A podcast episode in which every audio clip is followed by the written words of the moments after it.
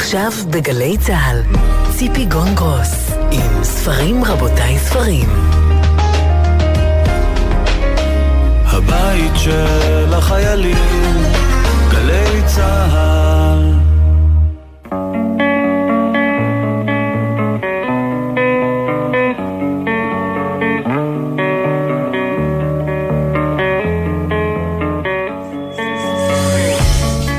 ספרים רבותיי, ספרים, סיכום שבועי, שלום לכם, תודה שאתם איתנו. סיכום שבועי, יום אחרי שהלך לעולמו בגיל 94, יעקב שרת. בנו של ראש הממשלה משה שרת, מתרגם, פזמונאי, מוציא לאור, עיתונאי, סופר. כמה מהשירים היותר יפים שאנחנו מכירים נכתבו על ידו. נגן לי ירדן, נמה יפו, כנרת אחרת, כנרת, כנרת, נראית אז אחרת, וגם יש לי אהבה פשוטה. האיש שהיה מזכיר ראשון בשגרירות ישראל בברית המועצות בשנות ה-60, כותב, אין לי ג'וב בכיר, אני אוכל על חשבוני, לא שלחו אותי לחו"ל, נשארתי אלמוני, אין סירה לי בכנרת, אין לי מצלמה של סרט, אין טלוויזיה במעוני. אך יש לי אהבה פשוטה, אותי תמלא במלוא תבל, כן, יש לי אהבה פשוטה, ואת כולה אני רק לך מקדיש יומם וליל. יעקב שרת. ספרים, רבותיי, ספרים, אני ציפי גון גרוס, איתי המפיקים עשאל פלד, יותם פוגל ותמנה צורי, על הביצוע הטכני דניאל שבתאי ובארי מונזון, בפיקוח הטכני מיכאל אבו. את השעה הקרובה נפתח עם ראיון מיוחד, המרואיין הוא עלה אל-אסואני, הסופר המצרי, מחבר רב המכר בית יעקוביאן. אחרי בית יעקוביאן הופיע בעברית גם מועדון המכוניות של מצרים שכתב, ועכשיו מופיע הרומן השלישי שלו, רפובליקת כאילו. אל-אסואני לא התראיין מעולם לכלי תקשורת ישראלי, עד הריאיון הזה שבו הוא משוחח עם ג'קי חוגי, איש מערכת החדשות של גלי צה"ל. בהמשך נשמע בתוכנית היום מפרופסור אניטה שפירא, כלת פרס ישראל לשנת 2008 על "ככה זה היה", סיפור החיים שלה עצמה. מהמשוררת ציפי שחרור נשמע על ספר השירים המיוחד שלה, שיר ריפוי, שמציע שימוש בכוח המרפא של השירה, ולסיום נשוחח עם אריאל ורדי, האומן, מעצב הספרים הירושלמי בן ה-93, שמפרסם עכשיו ספרון מיוחד במינו על העבודה שלו, מלאכת הדפוס של אריאל ורדי.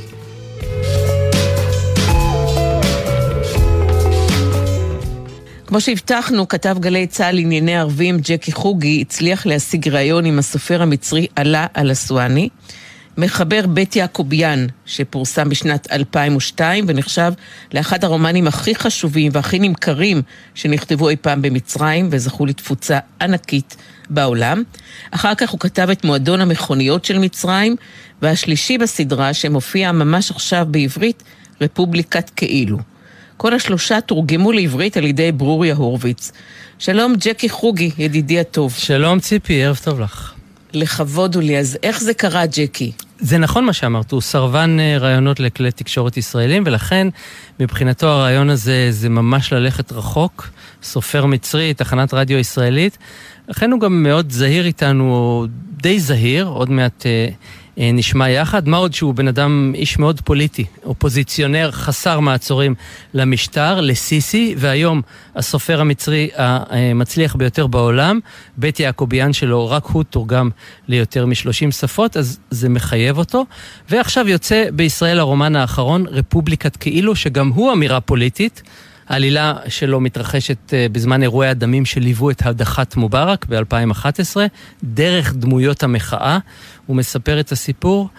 אה, קצין מודיעין אכזרי אחד, סטודנט מאוד רגיש, נשים, יש כמה נשים שם, פועלי תעשייה במפעל, הטלטלה בעיניהם של האנשים. את קוראת ולפעמים הלב שלך ממש מתכווץ מעוצמת המצוקות של הגיבורים שלו, ואיך הוא מדייק אה, לתאר אותם, אבל בעיקר את מרגישה שהגישו לך כתב אישום חריף נגד המשטר, ואז אנחנו מדברים איתו, והוא הופך לנו את המחשבות לגמרי. עוד מעט תביני למה אני מתכוון. אני אמרתי קודם שהוא מודד אותנו בזהירות, הוא ביקש שלא נדבר פנים אל פנים, לא היה בינינו קשר ישיר, אני העברתי לו את השאלות והוא הקליט את התשובות, ובתכנים הוא משך את השיחה יותר לכיוון הספרותי על חשבון פוליטיקה טהורה, אי אפשר הכל.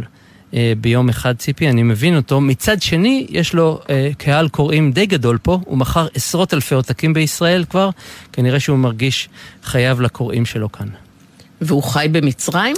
לא, זה גם סיפור. הוא סיים לכתוב את אה, רפובליקת כאילו וגלה אה, לארצות הברית. כל הסימנים מראים שהוא, אפשר להגיד, אפילו קצת ברח. אבל הוא ממשיך את הפעילות הפוליטית אה, נגד סיסי משם.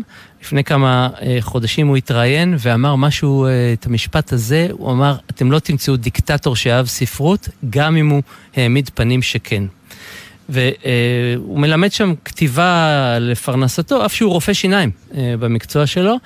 אני חייב להודות, היה גם היה מתח בריאיון הזה, הוא לא, לא היה כל כך פשוט בינינו, הוא לא התמסר לגמרי, לפעמים אפילו אה, קצת התרעם על השאלות בדרכו האלגנטית. ברגע הראשון אני חשבתי שזה לא כל כך נעים, אבל אחר כך הבנתי שזה מוסיף שכבות לדיאלוג. על מה הוא התרעם, ג'קי? תראי, בפי הדמויות הוא שם מונולוגים מאוד קשים. יש אישה אחת, שהוא קורא לה אסמה, שמקריבה הרבה, ובאחד מרגעי השיא בעלילה, היא אומרת, אתם אבודים. לעם המצרי לא מגיע שנילחם למענו, זה עם כנוע, העריצות די נוחה לו דווקא. ואני שואל אותו, את אסואני, אלה הדעות שלך? והוא כועס עליי, ומתפלא בכלל ששאלתי את השאלה הזאת. I don't write novels to express my opinion. This is will make uh, a terribly bad novel. אני לא כותב רומנים כדי להביע את דעתי, הוא אומר. זה יהפוך את הרומן לגרוע מאוד. עמדה שקשה לקבל מסופר שהוא באמת בנה קריירה פוליטית אמיצה מאוד מול סיסי, שבית יעקוביאן נתפס לפני הכל כמניפסט חברתי, שחי בגולה כנראה מאונס, אבל הוא מתעקש. My characters are independent creatures. They are not me. I express my opinions in, in the articles, but mostly I disagree with the characters. For example, Asma was very desperate. She had a terrible opinion about the Egyptian people. I don't share uh, with her this opinion at all. If Asma was in front of me, I would have tried to convince her that her opinion about the Egyptian people is totally wrong. הדמויות שלי, הוא אומר, הם יצורים עצמאיים, הם לא אני. אני מבטא את דעותיי במאמרים בעיתון, אבל לרוב אני לא מסכים עם הדמות. למשל, אסמה הייתה מאוד מתוסכלת. יש לה דעה מאוד קשה על העם המצרי. אני לא חולק איתה את הדעה הזו, להפך. לו אסמה הייתה עומדת מולי, הייתי מנסה לשכנע אותה שדעתה על העם המצרי לגמרי מוטעית. ג'קי, איך זה מסתדר? אני איש פוליטי, אבל לא סופר פוליטי. הוא מושך אותנו למלכודת ואז מתעצבן שנפלנו אליה. תקראי את הרומן החדש שמעניין אותי מה תחשבי בעניין הזה, ועדיין הוא אומר פה משהו מעניין בתוך הדברים ששמענו כרגע. אתם מצפים מכל סופר ערבי להיות פוליטי? זו הבעיה שלכם. אסואני הוא סופר בינלאומי היום, זוכה פרסים, מתורגם בכל העולם. אל תקרא לי פעיל מחאה, אני קודם כל אומן. Isabella Yendi said something very true. We do not invent novels, we discover novels. The novel is on you. And your job is to know how to get it out. You feel like writing this novel. It's not a decision you take through thinking. The novel, as a matter of fact, is a love story. You never fall in love because you decide to. Why you you fell in love with this person? The main reason is not definable. איזבלה ינדה אמרה משהו נכון פעם. אנחנו לא ממציאים רומן, אנחנו מגלים אותו. הרומן מצוי בתוכך, ותפקידך הוא לדעת איך להוציא אותו משם. מתחשק לך לכתוב אותו. זו לא החלטה שאתה מקבל בהפעלת מחשבה. הרומן בעצם הוא סיפור אהבה. אתה לא מתאהב כי החלטת. למה התאהבת בבן אדם הזה? הרי הסיבה האמיתית לא ידועה. וזה לא ציפי שהוא לא מדבר פוליטיקה. שלשום ביומן הבוקר שידרנו כתבה איתו עם התבטאויות פוליטיות. הוא לא אומר שאין לו שליחות חברתית או פוליטית, זה לא. אבל הרומן שלי הוא לא פמפלט. אתם השבעים שם בתל אביב, זו אומנות. ואני בליגה של הסופרים הגדולים. טולסטוי was once was asked, why do you write about the miserable people and you don't write about the happy people? And the answer was, because first the the happy people are all alike and they are not interesting and they don't need anybody to write about them. They simply need to live their happiness. And the miserable people don't find uh, anybody to talk in their name, and literature does this. טולסטוי נשאל פעם, למה אתה כותב על המסכנים ולא על המאושרים? והוא ענה, המאושרים כולם אותו דבר. הם לא מעניינים ואינם זקוקים לאיש שיכתוב עליהם. כל מה שהם צריכים זה לחיות את האושר שלהם. אבל המסכנים, אין מי שידבר בשמם, ולכן הספרות עושה את זה. זה מה שנקרא נתלה באילנות גבוהים, טולסטוי, כל המשפחות המאושרות. אני רוצה לשאול אותך, ג'קי, עד היום תורגמו שלושה רומנים של אסואני לעברית. זו ממש טרילוגיה, למרות שסופרים מצריים מאוד מסתייגים מלתת זכויות למו"לים ישראלים. אז דווקא בעניין הזה יש אה, בשורה. אה, בשנים האחרונות איזושהי אה, תנועה קדימה, היענות יפה מאוד מצד סופרים ערבים בכלל, ובראשם מצרים, הוא לא היחידי שנותן. אבל אמרת טרילוגיה, תשמעי סיפור מעניין. אני הזכרתי לו את הטרילוגיה של נגיב מחפוז, שתורגמה כידוע גם היא לעברית, ואמרתי לו, עכשיו גם לך יש טרילוגיה אצלנו. אז הוא אמר, לא, לא, לא, זה שונה לגמרי. ואז סיפר לי את הסיפור על מחפוז והטרילוגיה שלו, שהוא שמע מפיו באופן אישי. He wrote it as one single novel, and it was too big. Uh, he was not really very successful when he wrote uh, yet, when mm. he wrote the the trilogy. The the publisher was not very nice, and he told him he had the manuscript that was too big, and then the publisher said, "What is this, Nagib?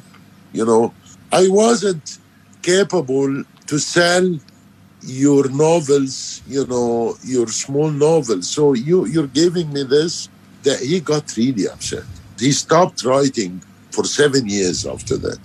When he divided the trilogy into three, that makes sense because it was written as one single novel. This is not my case. הוא כתב רומן אחד שיצא ארוך מדי, אסואני מספר לנו על נגיב. הוא לא היה סופר מצליח עדיין, והמו"ל לא היה נחמד אליו כל כך. הוא אחז בכתב היד ואמר, מה זה נגיב? בקושי מכרתי את הרומנים הקטנים שלך, אז אתה מביא לי את זה? הוא נפגע מאוד, ולמשך שבע שנים חדל לכתוב. הרומן, כידוע, חולק לשלושה ציפי, וכשהוא חילק אותו, אומר אסואני, זה היה הגיוני, כי הוא כתב אותו כסיפור אחד, אבל זה לא המקרה שלי. כלומר, בעצם, אצלו הוא אומר, כל אחד עומד לבדו. בכל זאת יש מכנה משותף בינו לבין נגיד מחפוז. הדוק מלבד אפילו. התפוצה הענקית של שניהם. הדוק. לספר את המצוקה דרך האזרח היחידי, דרך התרחשות כלשהי שקרתה, הפרטי נכרך בלאומי, ותמיד אה, הוא אמפתי עם האזרח, שניהם אמפתיים עם האזרח היחיד וביקורתיים כלפי המשטר. בזה אסואני מאוד דומה למחפוז. כשבית יעקוביאן תורגם לעברית ויצא פה, זה היה ב-2016, תקפו אותו בחריפות אה, בקהיר, אמרו שהוא מטנף את מצרים בעיני הישראלים. הם ראו בו אופורטוניסט בגלל הדבר הזה, והדברים האלה מאוד כאבו לו. אבל אף סופר מצרי מאז נגיב מחפוז לא זכה לכזאת הצלחה בעולם. לא. אסואני אומר שבית יעקוביאן מכר אה, מיליון עותקים ברחבי העולם, 20 שנה כבר. הוצאות לאור בכל העולם מחכות כל הזמן לרומן הבא שלו, והוא מדבר איתנו על uh, תחושת ההצלחה הזו. To me, literary success is not to be famous. Being famous means simply that you go to a restaurant and people recognize you, right? Or anywhere. And this doesn't mean much because many people who are corrupt or even criminals, they are very famous. And the second thing, uh, the money. The, the money is not the reward of literature. If you put the same effort uh, you putting in literature in some other professions, you would make much more money. עבורי הצלחה ספרותית זה לא להיות מפורסם, ללכת למסעדה ושכולם יכירו אותך. זה קורה גם למושחתים ולפושעים הם מאוד מפורסמים. גם העניין הכספי. הכנסה איננה פרס כשאתה סופר. אם היית משקיע את כספך במקום אחר, היית מרוויח הרבה יותר. אז מהי הצלחה בשבילו בכל זאת? אה, מיד נשמע מפי האומן. הוא מספר על מקרה שקרה לו בדיז'ון, צרפת, השקה של אחד הרומנים שלו. ניגשת אליו אישה צעירה אחרי האירוע, התחילו לפטפט, וזה מה שהיא אמרה לו. She said, you know what? I cannot describe how much I appreciate your novels. And I said, thank you very much. And then she showed me a music box. And you open the box, and it, the song is La Vie en Rose de uh, Edith Piaf. And she said, I know that you, you like Edith Piaf, and this was given to me by my father. Mm. My father passed away, and I'm quite sure if my father would be able to listen to our conversation, he would be happy that I gave you uh, La Boîte de Musique. And I became speechless for about one minute, you know. And I told her, you know, I'm a writer. My job is to describe the feelings, but I cannot do that now. It's my emotion is too much to be described. אתה יודע מה? קשה לי לתאר כמה אני מעריכה את הרומנים שלך, ככה היא אמרה לו, ואז היא הוציאה תיבת נגינה עם השיר "החיים בוורוד" של אדית פיאף, ונתנה לי אותה. היא אמרה, אבי המנוח נתן לי את זה, ואני בטוחה, לו היה כאן, הוא היה שמח לדעת שנתתי לך את תיבת הנגינה. ואז אסואני אומר לנו, אני נשארתי נטול דיבור למשך דקה שלמה. אמרתי לה, אני סופר, התפקיד שלי לתאר תחושות, אבל אני לא יכול לבטא תחושה עכשיו. הרגש שלי עולה על גדותיו. ועל מה הוא כותב עכשיו? הרומן הבא שלו, הוא סיפר לנו, אה, מתרחש באלכסנדריה בשנות ה-50 וה-60, בתוך קהילת הזרים. זו הייתה עיר קוסמופוליטית, איטלקים, יוונים, בריטים, והמשטר באיזה שלב התחיל להתנכל אליהם, והם נאלצו לברוח. ואסואני אומר, משטר צבאי כדרכו מטפח שנאת זרים, כמובן באיזושהי רמיזה לימינו אלה. זה היה אה, ימי גמל עבד נאסר. כולם רומנים ביקורתיים, והוא אומר לנו שהוא לא מעביר בכתיבה שלו מסר פוליטי.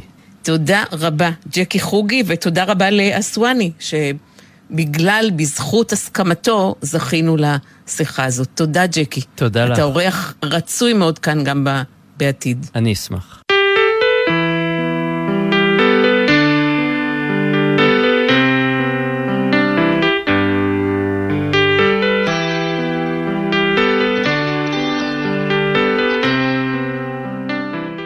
פרופסור אניטה שפירא, כלת פרס ישראל בחקר ההיסטוריה של עם ישראל לשנת 2008, כתבה 13 ספרים.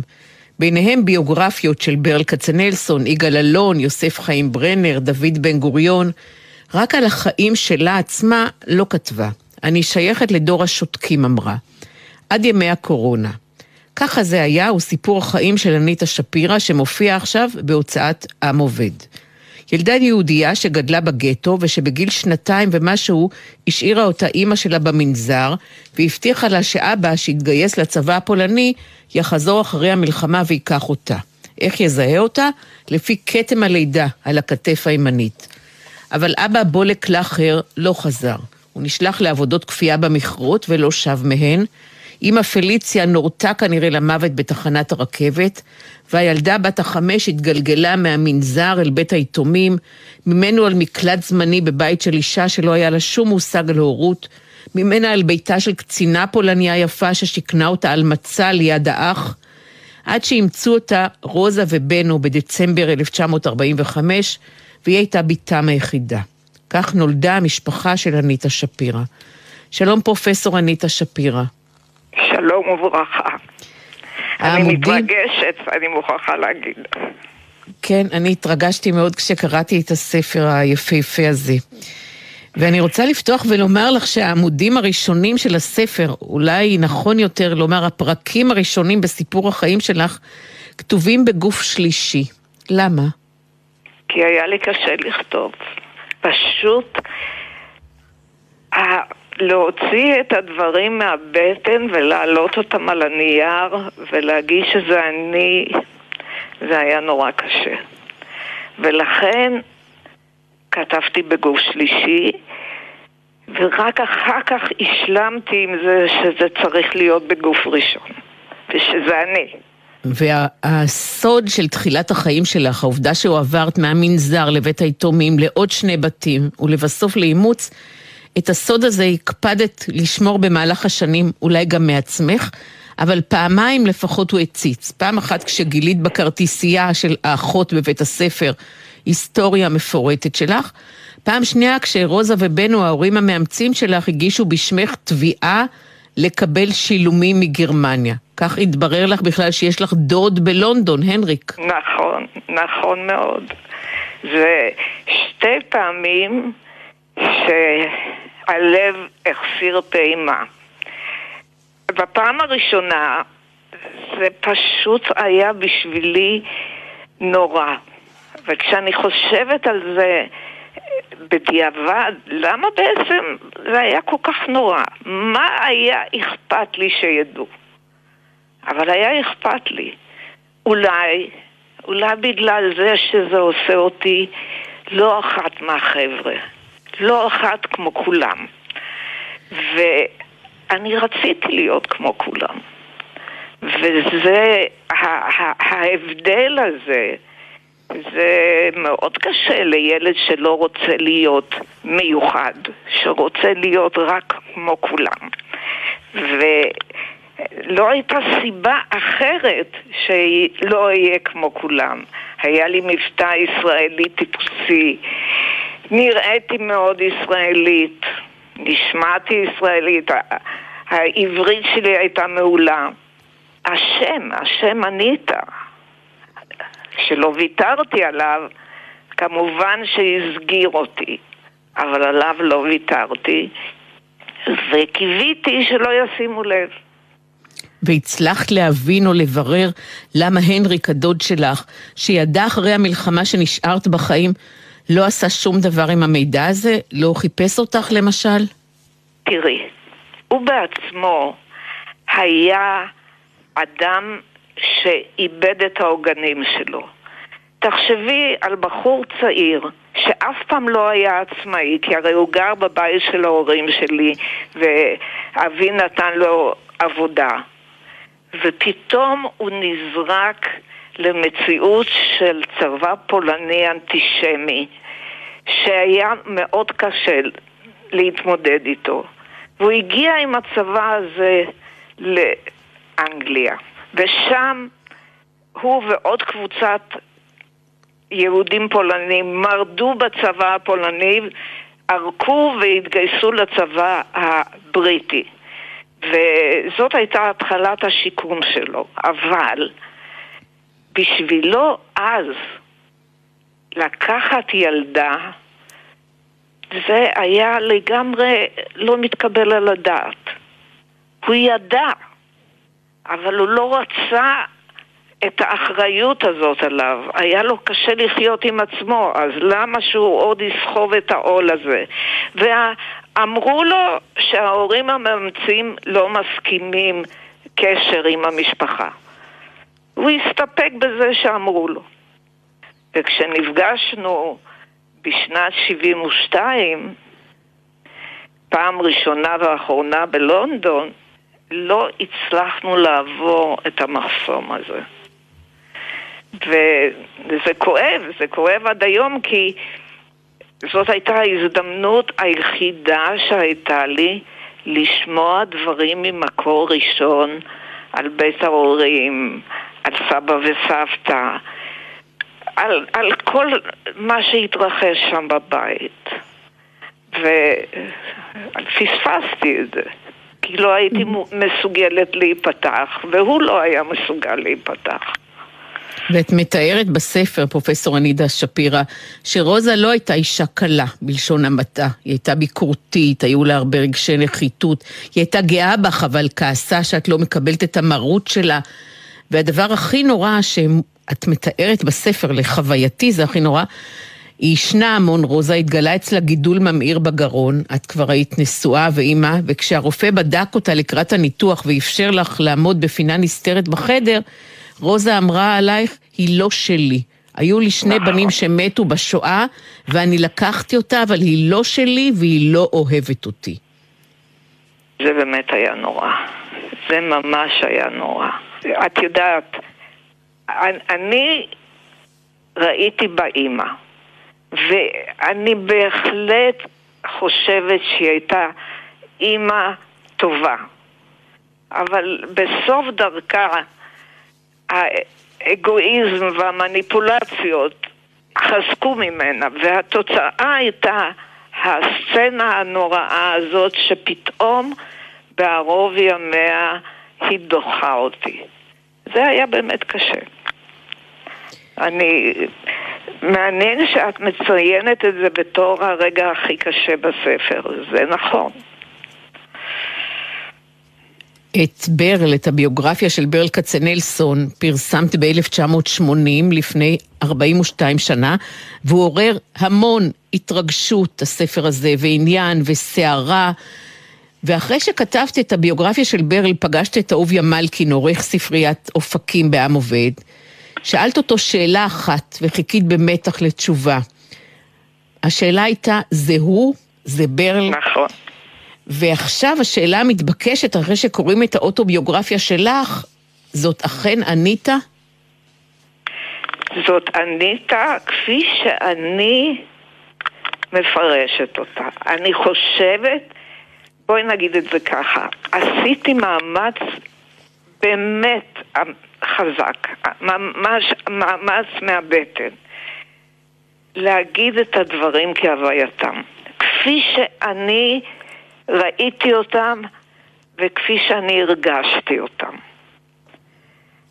יכול להיות שיהיה מישהו אחר שיגיד, זה לא היה ככה. יכול להיות. אבל ככה אני מאמינה שהיה מה שהיה. ו, וזה לא פשוט, את יודעת, לחפור מתוכך את הכנות לטעמי המוחלטת. אבל כמו שאני אומרת לך, כמו שבכל ספר ביוגרפי יכולות להיות גרסאות שונות. ואנחנו מתמקדים עכשיו בביוגרפיות שכתבת, וכמובן באוטוביוגרפיה הזאת שלך, אבל יש גם חלקים אחרים בתוך הספר, למשל אה, אה, חלקים שמוקדשים לתפקידי הניהול הבכירים שלך בעולם האקדמי, באוניברסיטת תל אביב.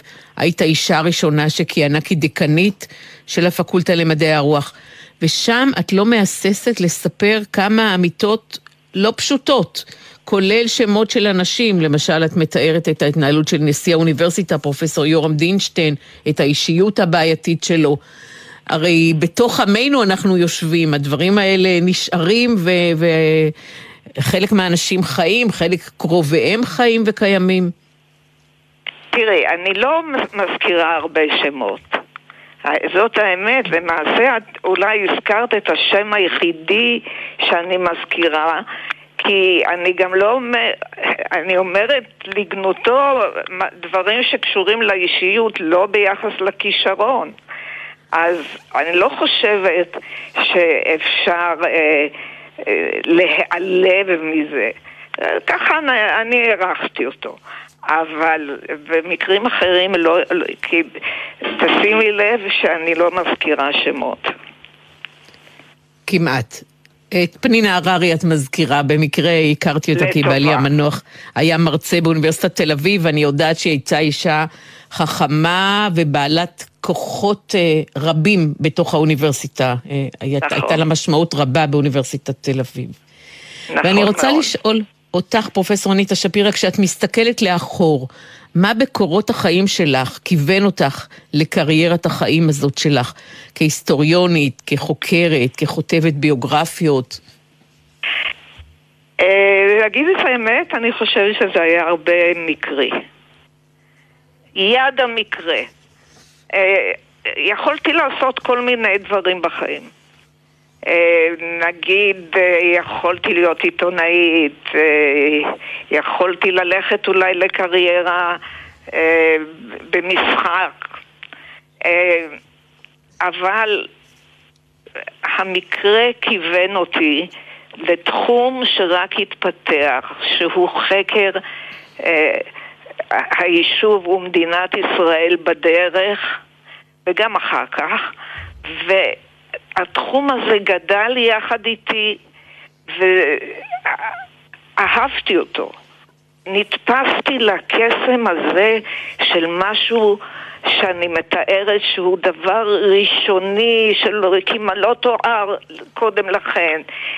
ו, והיה בו המון ראשוניות והמון, אה, איך להגיד את זה, אידיאליזם אה, שלא פוגשים כל יום ו, וזה קסם לי וככה הגעתי לזה וגם לביוגרפיות הגעתי כמעט במקרה כי בעצם רציתי לכתוב על ברל כצנלסון מתוך מה שקראתי עליו בחומרים ה... אה, בחומרים ההיסטוריים שעבדתי עליהם, שלא היו ביוגרפיות. ואז נתפסתי לקסם של כתיבה על אישיות. זה משהו שעל הגבול בין הספרות לבין ההיסטוריה. מה יכול להיות יותר טוב מזה? ואני יכולה להעיד, כמי שקראה כל שורה בספר הזה בימים האחרונים, שהספר האוטוביוגרפי שלך, ככה זה היה, הוא לא פחות מרתק מהביוגרפיות שכתבת. תודה רבה, פרופסור אניטה שפירא. תודה רבה לך.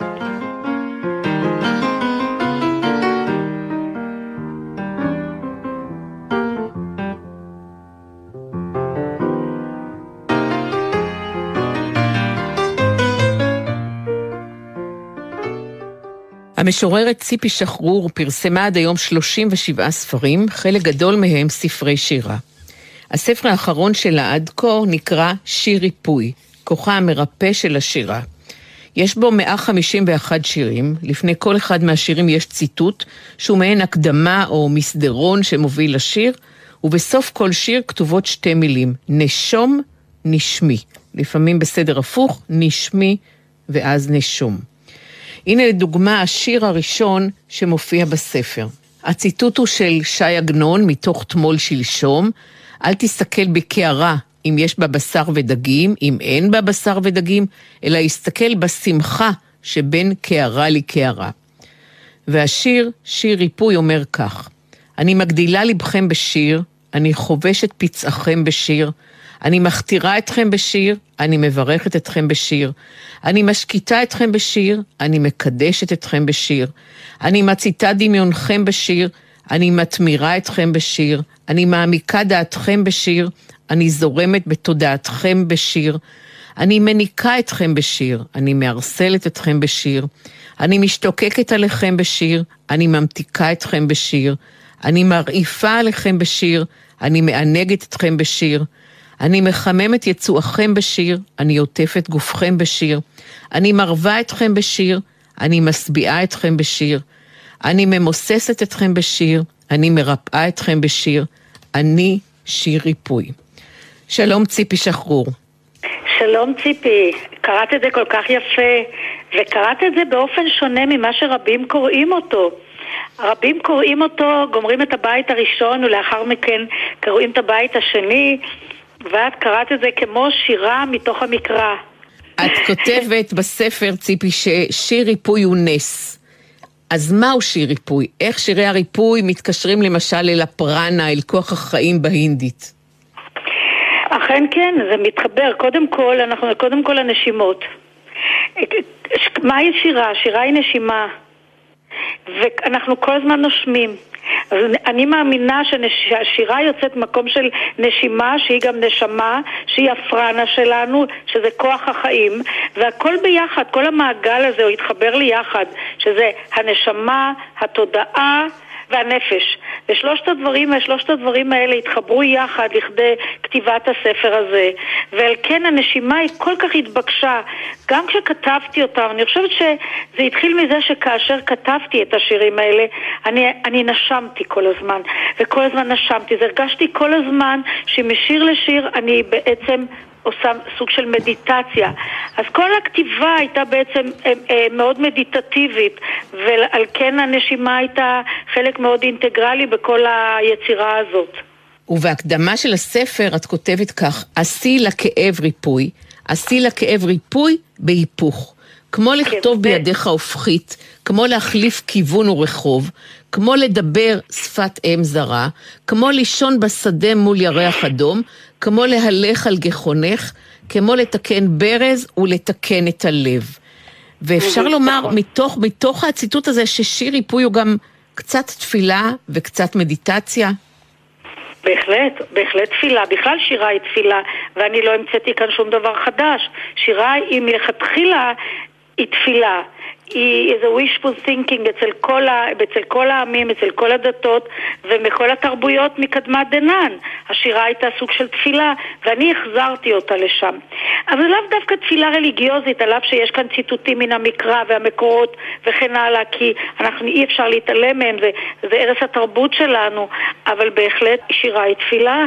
מאז, מאז ומתמיד, והשיר שציטטת, המיל, השורות שציטטת מתוך השיר, כמו לתקן ברז ולתקן את הלב, הוא בדיוק מדבר על זה, אנחנו כל הזמן מתקנים דברים.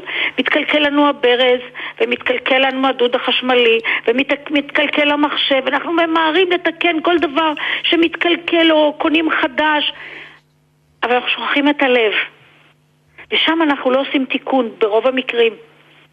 ולכן אני אומרת, כמו לתקן ברז אני לא אומרת לתקן ברז כמו לתקן את הלב, ולתקן את הלב, כאילו זה עובד באותו לבל. עכשיו, השיר הזה בעצם, כשאני אומרת להחליף כיוון ורחוב, לדבר כמו, כמו לדבר שפה זרה, אנחנו צריכים לעשות לפעמים את הריפוי בהיפוך, דווקא כשאנחנו מהפכים את הדברים. זו דרך, של, זו דרך של כתיבה טיפולית שאני מכירה בכובע שלי כפסיכולוגית. לכתוב אה, ב, ביד ההופכית, אה, לכתוב אה, כתיבה אינטואיטיבית בלי, בלי לעצור. כן. לחזור הביתה מרחוב אחר, ולא מאותו רחוב, ללכת ללון בשדה, כאילו תח, לא תחת קורת גג. ושוב אני אומרת להלך על גחונך, לעשות כל מיני דברים שאנחנו לא מורגלים בהם, כי אנחנו חיים בהתניות, ומי כמוך יודעת כפסיכולוגית לפרשן את זה טוב ממני. וההתניות הן מכניסות אותנו להרגלים קבועים ועל כן אנחנו גם לא מתקנים. לא מתקנים את הלב, לא מתקנים את הנשמה. ואני מאמינה שלשירה הזו יש כוח אדיר. אני כותבת שירה כבר מגיל עשר. בעצם אני כותבת שירה כבר חמישים ושמונה שנה. אני כל חיי, אני נושמת שירה. ואני יודעת שהיא מרפאת. יש לי סדנאות של, של כוחה המרפא של הכתיבה, ואני יודעת כמה השירה הועילה לי בחיים, וריפאה אותי, ועדיין מרפאת אותי. אבל מה שגרם לי לכתוב את הספר הזה, היו כמה שורות שאיתם אני סוגרת בעצם, חותמת את המאמר האחרון שמופיע בסוף הספר. יש בסוף הספר מאמר שנקרא כוחה המרפא של הכתיבה, העצמה והתמרה מכוח המילה. ואני מסיימת את המאמר הזה בציטוט מתוך מגזין ספרותי שהתפרסם בלונדון. לפני מספר שנים הקימה אגודת המשוררים באנגליה קבוצת תחומי עניין בנושא בריאות, ריפוי והתפתחות אישית, שהורכבה מחוקרים, רופאים, אנשי אקדמיה וסופרים, שמטרתה לקדם את הרעיון שרופאים כלליים ירשמו כתיבה יוצרת במקום כדורים. לאותם אנשים הפונים לעזרה בשל מצוקה נפשית או חולי גופני הנגרמים בעטייה. וזה היה אחד הדברים שהניעו אותי לכתוב את כל השירים האלה. ואני שאלתי את עצמי במהלך הקריאה, איך יודעים שהשיר עבד, שהשירה יצרה לפחות הקלה. ואז מצאתי בספר ציטוט שלך, של חכם הודי מהמאה ה-19, שהכינוי שלו הוא האל האנושי של הודו המודרנית, והוא אמר, כן. צרות מגיעות לסופן כשהאגו מת. כלומר, נכון. אם האגו מת, השיר עשה את שלו? האגו, אנחנו מאוד זקוקים לו אחרי הכל כדי לצמוח. אבל אני חושבת שבאיזשהו שלב אה, הוא מתחיל להפריע. הוא מתחיל להפריע, ב... אני יודעת שאני כתבתי את הספר הזה בלי אגו. אני אפילו לא חשבתי שאני אפרסם אותו. אני כתבתי אותו לעצמי. ו... ו... ולא חשבתי זה, לא, כי זה לא ספר שהוא אופייני לי. הוא, אני, אני, אני משוררת, אני כותבת שירה נטו, אף פעם לא כתבתי שירים כאלה, ועשיתי את זה לעצמי. ולכן אני חושבת זה, זה היה ריפוי מדהים, כי גם לא היה שם אגו. אני לא ראיתי מנגד קוראים, אני לא ראיתי מבקרים, אני לא ראיתי את ציפי גון גרוש שתראיין אותי ברדיו, אני לא ראיתי כלום. אני ידעתי שאני כותבת כתיבה מדיטטיבית, מרפאת, וזה ריפא אותי. אני במהלך כתיבת הספר הזה, אחותי נפטרה. ומין מוות פתאומי. ואני יודעת מה שהשירים האלה גרמו, מה הם גורמים לאנשים. אנשים מצטטים את הספר הזה, שולחים לחברים שיר ביום, ואני לא שותפה לזה. אה, הם בוחרים באופן אקראי שיר ומתחילים לפזר אותו. אה, מישהי סיפרה לי שהיא קראה שיר בהלוויה של אימא שלה, אה, את השיר על ה... השיר האבלות שאני כותבת על אחותי, והספר פשוט עושה את דרכו אל הלבבות. ואני לא התכוונתי לזה. תודה רבה, ציפי שחרור, שיר ריפוי, כוחה המרפא של השירה, והספר הזה הופיע בהוצאת פוקוס. תודה, ציפי. תודה רבה לך, ציפי גונגרוס. תודה רבה.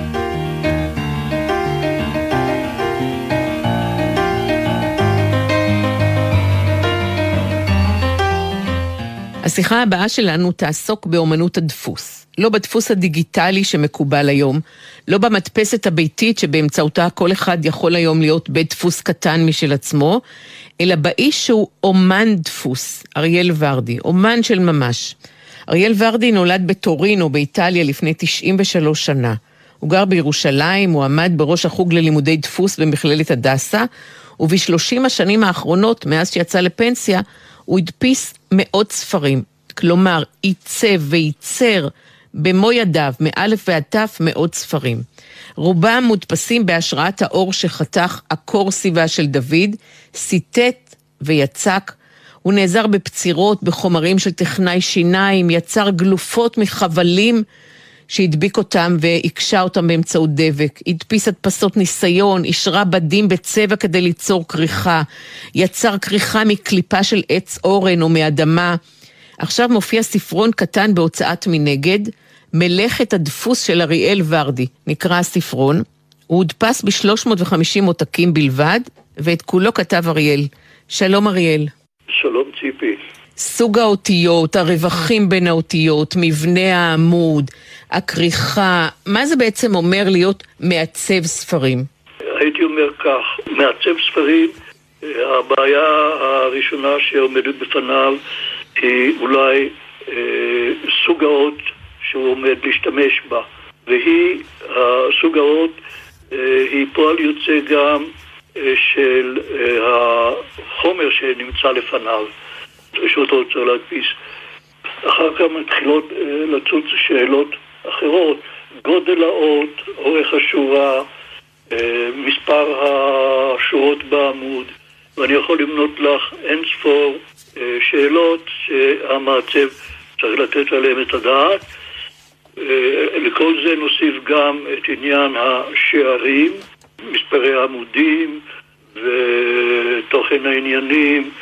בספרים שלי, אלה שתיארת קודם, בעצם אני, הייתה לי יד חופשית לגמרי לעשות מה שעולה בדעתי. אף אחד לא הזמין אותם אצלי, לא הייתה לי שום מגבלה של זמן. שזה אחד גם המרכיבים הגדולים של עבודת הדפוס, שבדרך כלל אה, הפרסומים אה, אמורים לעמוד בלוח זמנים מסוים. הייתי חופשי לעשות כל מה שעלה בדעתי. הבעיה הייתה שזה היה רגע שבו סוג ההדפסה, כלומר אה, הדפסת הבלט, שנעלמה כבר. והמטרה שלי הייתה דווקא לעסוק בה. הייתי רוצה להמציא את הדפוס מחדש. בואי נגיד ככה, הבלט במילים פשוטות הוא מריחת צבע על, על פני האות ולחיצת האות אל הנייר וקבלת ההדפסה. האופסט הוא בנוי על עיקרון אחר לגמרי, ליצור על לוח אופסט אה, אזור שמקבל צבע ואזור שאינו מקבל צבע, וזה אה, נעשה בהקרנה, הקרנה צילומית, ובמפגש של הרטבת הלוח והאזורים שמקבלים את הצבע, הם קולטים את הצבע ועוד פעם בלחץ מעבירים אותו לנייר. זה היה המעבר הקיצוני שחוויתי אותו תוך כדי עבודה. היום יש עוד מעבר אחר לגמרי, והוא המעבר מהאופסט לדפוס הדיגיטלי, אבל על זה אני לא אדבר, מכיוון שאני יודע על זה מעט מאוד. הוא מתרחש כבר אחרי שאני יצאתי לפנסיה. ולמה בחרת להדפיס דווקא פרקים מהתנ"ך? אה, יש לי התייחסות קטנה אל זה בספר. האמת היא שלא ידעתי מה להדפיס, פניתי אל ידיד, סופר, ביקשתי ממנו סיפור קצר, והתחלתי לעבוד על זה, אבל הוא התחיל אה, להתעניין יותר מדי בעשייה, ואז אה, נפרדנו ואני עברתי להדפסת מקרא. זהו. רצית להוציא גם, אני מבינה, את המראה של התנ"ך מה, מהשגרתי, ממה שאנחנו רגילים לראות אותו מודפס. אני, אני השתמשתי ב, בטקסטים המקראיים בשביל uh, ליצור טיפוגרפיה שנעמה לי, שחיפשתי אותה, אין לה קשר, uh, נגיד, uh, מסורתי. לטיפוגרפיה הזו. יש, היה דבר אחד שעשיתי שאולי אה, אני אציין, זה שברגע מסוים, כשהדפסתי את ספר יונה, אה, עלה בדעתי אה, לעשות גם מהדורה שאורך השורות לא יהיה אחיד, אלא חיתוך הדיבור הוא זה שיקבע את אורך השורה. דבר שיוצר, זה לא נקודה, זה לא פסיק, אבל זה, יש בזה איזשהו, איזשהו ניגון. זה דבר שמצא חן בעיניי ודי המשכתי בו לאורך הדפסה. והמילים שמסיימות את הספרון שלך הן בקיצור יוק מודרנה. אתה יכול להסביר? כן, אבל זה, אני צריך להוסיף שעד עכשיו אנחנו דיברנו על אה, חלק אחד מהעבודה שלי, כי אני התחלתי אה, להדפיס אה, או, או לעסוק בהדפסה העצמית הזו, מה שנקרא באנגלית private press, שזה דבר די נפוץ בעולם. כשיצאתי לפנסיה, ברגע מסוים נאלצתי להפסיק להדפיס אה, את הספרים שלי בשיטת הבלט. בגלל אה, מגבלות אה, פיזיות. אה, הידיים לא היו מספיק התייצבות כבר, והראייה ואז עברתי לעשייה שונה לגמרי, ועשיתי מה שנקרא הדפסים, שאין להם שום קשר עם מילה כתובה או עם האותיות, אלא, אלא הם קרובים הרבה יותר להדפסה אומנותית. התקופה הזו היא בעצם הארוכה בין השתיים. אם נגיד שעל הבלט עבדתי איזה עשר שנים, על ההדפסים עבדתי איזה כעשרים שנה. ככה שאני לא יכול להכליל את שניהם ביחד, זה שתי תקופות שונות. ומהו הספר שהצבת, אריאל ורדי, ואתה הכי אוהב או הכי גאה בו? תראי, קשה לענות על זה, אבל על כל פנים, ישנו, אה, אחד הספרים האחרונים שהדפסתי זה היה תהילים קד, פרק קד, שהוא בסך הכל, אה, זאת אומרת, יש לו אה, שער מגן, שער ראשי, ויש בו, ואחר יש בו צמד עמודים שמונחים זה מול זה, שהם בשיטה הזו שתיארתי קודם של אורך השורות הוא על פי חיתוך הדיבור, אבל העמודים אינם מיושרים באותו צד, אלא הם מיושרים באמצע. תארי לך משהו כמו אה, פרפר שהכנפיים שלו פרוסות לצדדים, וככה נראה העמוד הזה, עם כל האותיות הקטנות מסביב. אגב, זה ספר די גדול, מידותיו 50 על 35. זה אה, אה, רבע גיליון. עשיתי ממנו שלוש מהדורות, אחת על, על שלושה סוגי נייר, שונים, אבל קרחתי רק ספרים בודדים, ובחלקם קרחתי אותם בשיחת שהיה כמובן שהיא מצופה באדמה. באדמה. אדמה, כן, אדמה מהגינה. וזה אפקט מאוד מיוחד, ואם הייתי אה, צריך לבחור מכל הספרים שלי את מה להראות לך עכשיו, אז אני חושב שהייתי מראה אותו בתור ראשון. אז רק uh, לסיום נאמר שיש גם נחת, שתי הבנות שלך, גם עדה וגם עלמה, נשארו בתחום, והספר הזה הוא, הוא איזו תוצאה משותפת שלך, של עדה, של עלמה, של... וגם של דינה רעייתך. יחד יצרתם את הספרון הזה, מלאכת הדפוס של אריאל ורדי. נכון. תודה רבה, נאחל לך בריאות טובה ושעד 120 תמשיך ליצור ספרים מיוחדים. תודה רבה, אריאל ורדי, תודה רבה.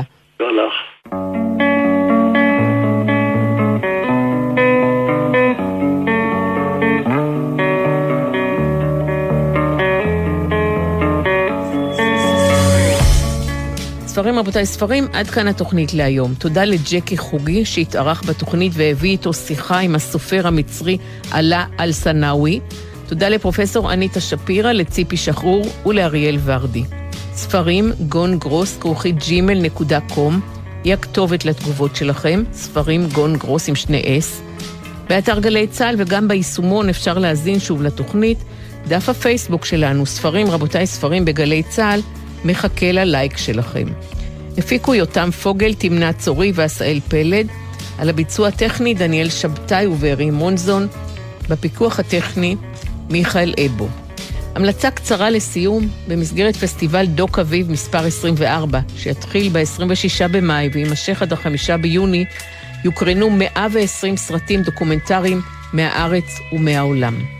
בין השאר יוקרנו חמישה סרטים שעוסקים בספרות.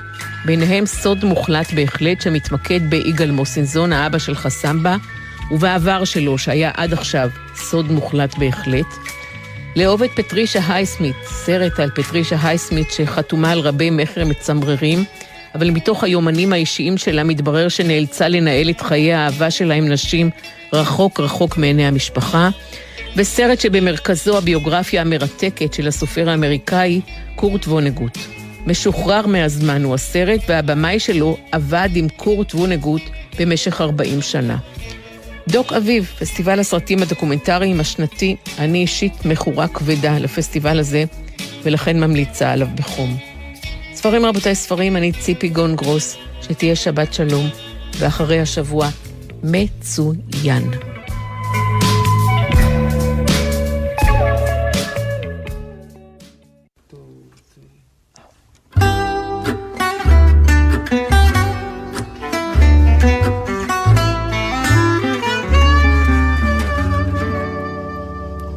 Tes yeux qui font baisser les miens, un rire qui s'épère sur sa bouche.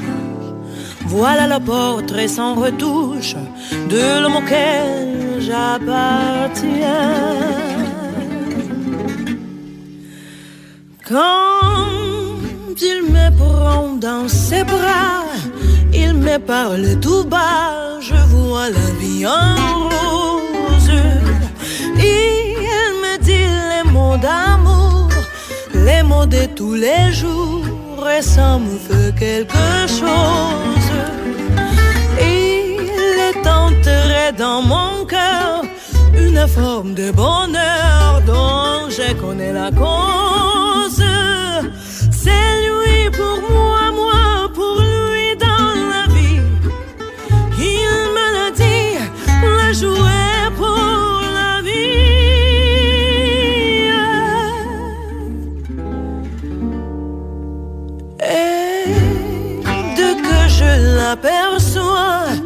Alors je sens en moi mon cœur qui bat. Des nuits d'amour à plus finir, un grand bonheur qui prend sa place, des ennuis de chagrin se fassent, heureux, heureux à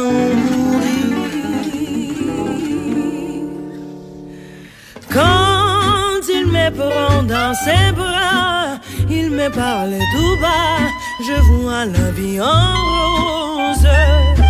Il me dit les mots d'amour, les mots de tous les jours, et ça me fait quelque chose. Il est enterré dans mon cœur une forme de bonheur dont j'ai connu la cause. C'est lui pour moi, moi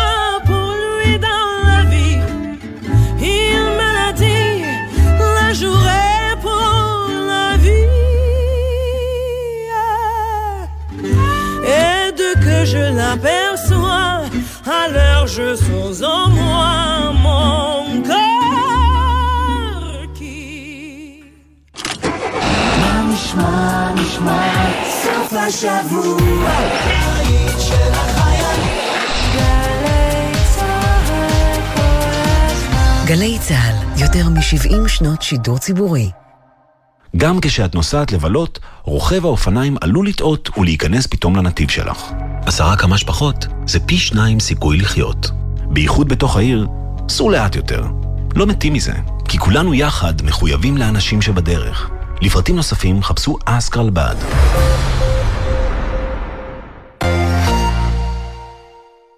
סוף השבוע מתנגן לי בגלי צה"ל.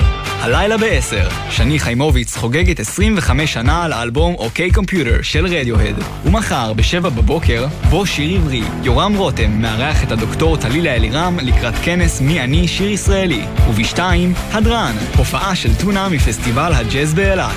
סוף השבוע מתנגן לי בגלי צה"ל. האם משוטטים חדי קרן בנגב? מה מחפש כוח אפור בבור? ומי מנצח בהיתקלות בין שועל לחבורת שפני סלע? גלי צה"ל ורשות הטבע והגנים מכניסות אתכם לסבך המקומי בעונה חדשה של הסכת ארץ ישראלי מצוי לאוהבי חיות, טבע ובני אדם. הסכת ארץ ישראלי מצוי עכשיו, באתר וביישומון גלי צה"ל ובכל מקום שאתם מאזינים להסכתים שלכם. ציפורי לילה מאחורי הקלעים. ענבל גזית ורותם בן חמו משוחחים עם האנשים שעשו את עולם התרבות והמוזיקה הישראלי, על ההחלטות, הסיכונים והסיפורים. והשבוע, העורך הראשי של ארץ נהדרת, מולי שגב. אחרי שנטע ברזילי זכתה באירוויזיון, אז כל הדמויות בפאנל נכנסו עם איזה טייק אוף על התסרוקת שלה, ואז נפתלי בנט נכנס ואמרנו, בוא נשים לו שני תפילים משני הצדדים של הראש, אבל לרגע לא שיערתי שתהיה תגובה כל כך קיצונית לדבר הזה. מוצאי שבת בחצות, גלי צה"ל. מיד אחרי החדשות, מוריה קור.